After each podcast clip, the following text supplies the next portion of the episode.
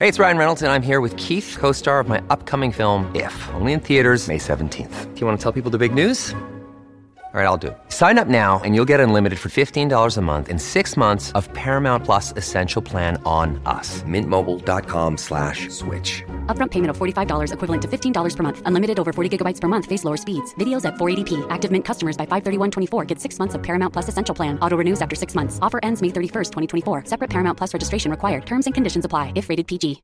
Podclass, i podcast di classe editori. Seduta pesante a Wall Street dove i fari restano puntati sul mercato obbligazionario. In questo mercoledì 18 di ottobre il Treasury a 10 anni ha visto il suo rendimento salire oltre il 4,9% per la prima volta dal luglio del 2007 questo nonostante le tensioni crescenti nel Medio Oriente dove un'offensiva via terra su Gaza da parte di Israele resta una possibilità. Energetici acquistati eh, mentre invece soffre il tech mentre si aspettano i conti di Netflix e Tesla. Linea mercati. In anteprima, con la redazione di Class CNBC, le notizie che muovono le borse internazionali. I bond vigilanti sembrano essere tornati in auge con la preoccupazione sullo stato fiscale degli Stati Uniti, mentre il governo Biden vorrebbe un piano di aiuti da 100 miliardi di dollari che include fondi per Israele, Ucraina e Taiwan.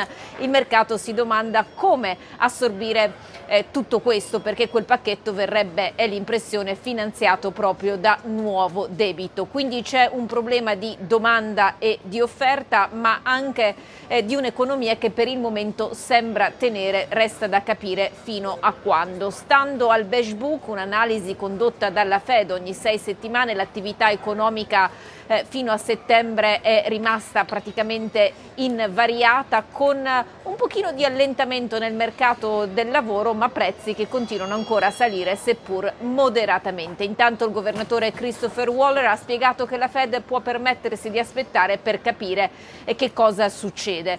Eh, intanto sale l'attesa per il discorso di domani all'Economic Club di New York del numero uno della Fed, Jerome Powell. A livello aziendale Morgan Stanley pesante ha lasciato sul terreno oltre l'8% nonostante la trimestrale sia stata migliore del previsto, a deludere però l'attività del wealth management.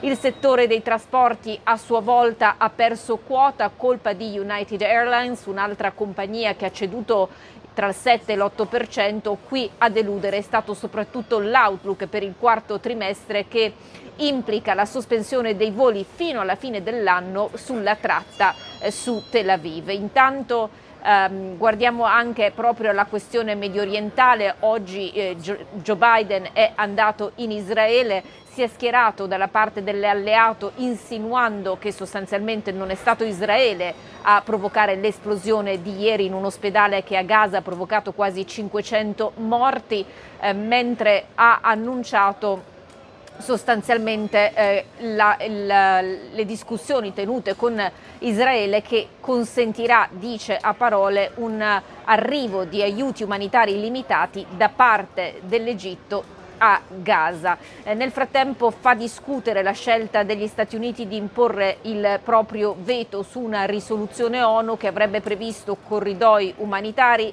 la sospensione del conflitto e anche eh, la, il ritiro dell'ordine di evacuazione imposto appunto dall'Israele nel nord della striscia di Gaza. Eh, per quanto riguarda invece diciamo, le tensioni in generale, le proteste continuano nel mondo a sostegno eh, del popolo palestinese. Questo è successo anche a Washington dove insomma, Biden sta per tornare. Intanto sempre nella capitale statunitense altro caos al congresso. Jim Jordan, un alleato di Donald Trump, per il secondo giorno di fila non è riuscito a ottenere i voti necessari per diventare il, proprio, il prossimo speaker alla Camera. Se ieri in 20 membri del suo partito, quello repubblicano, avevano votato contro, oggi lo hanno fatto in ti due.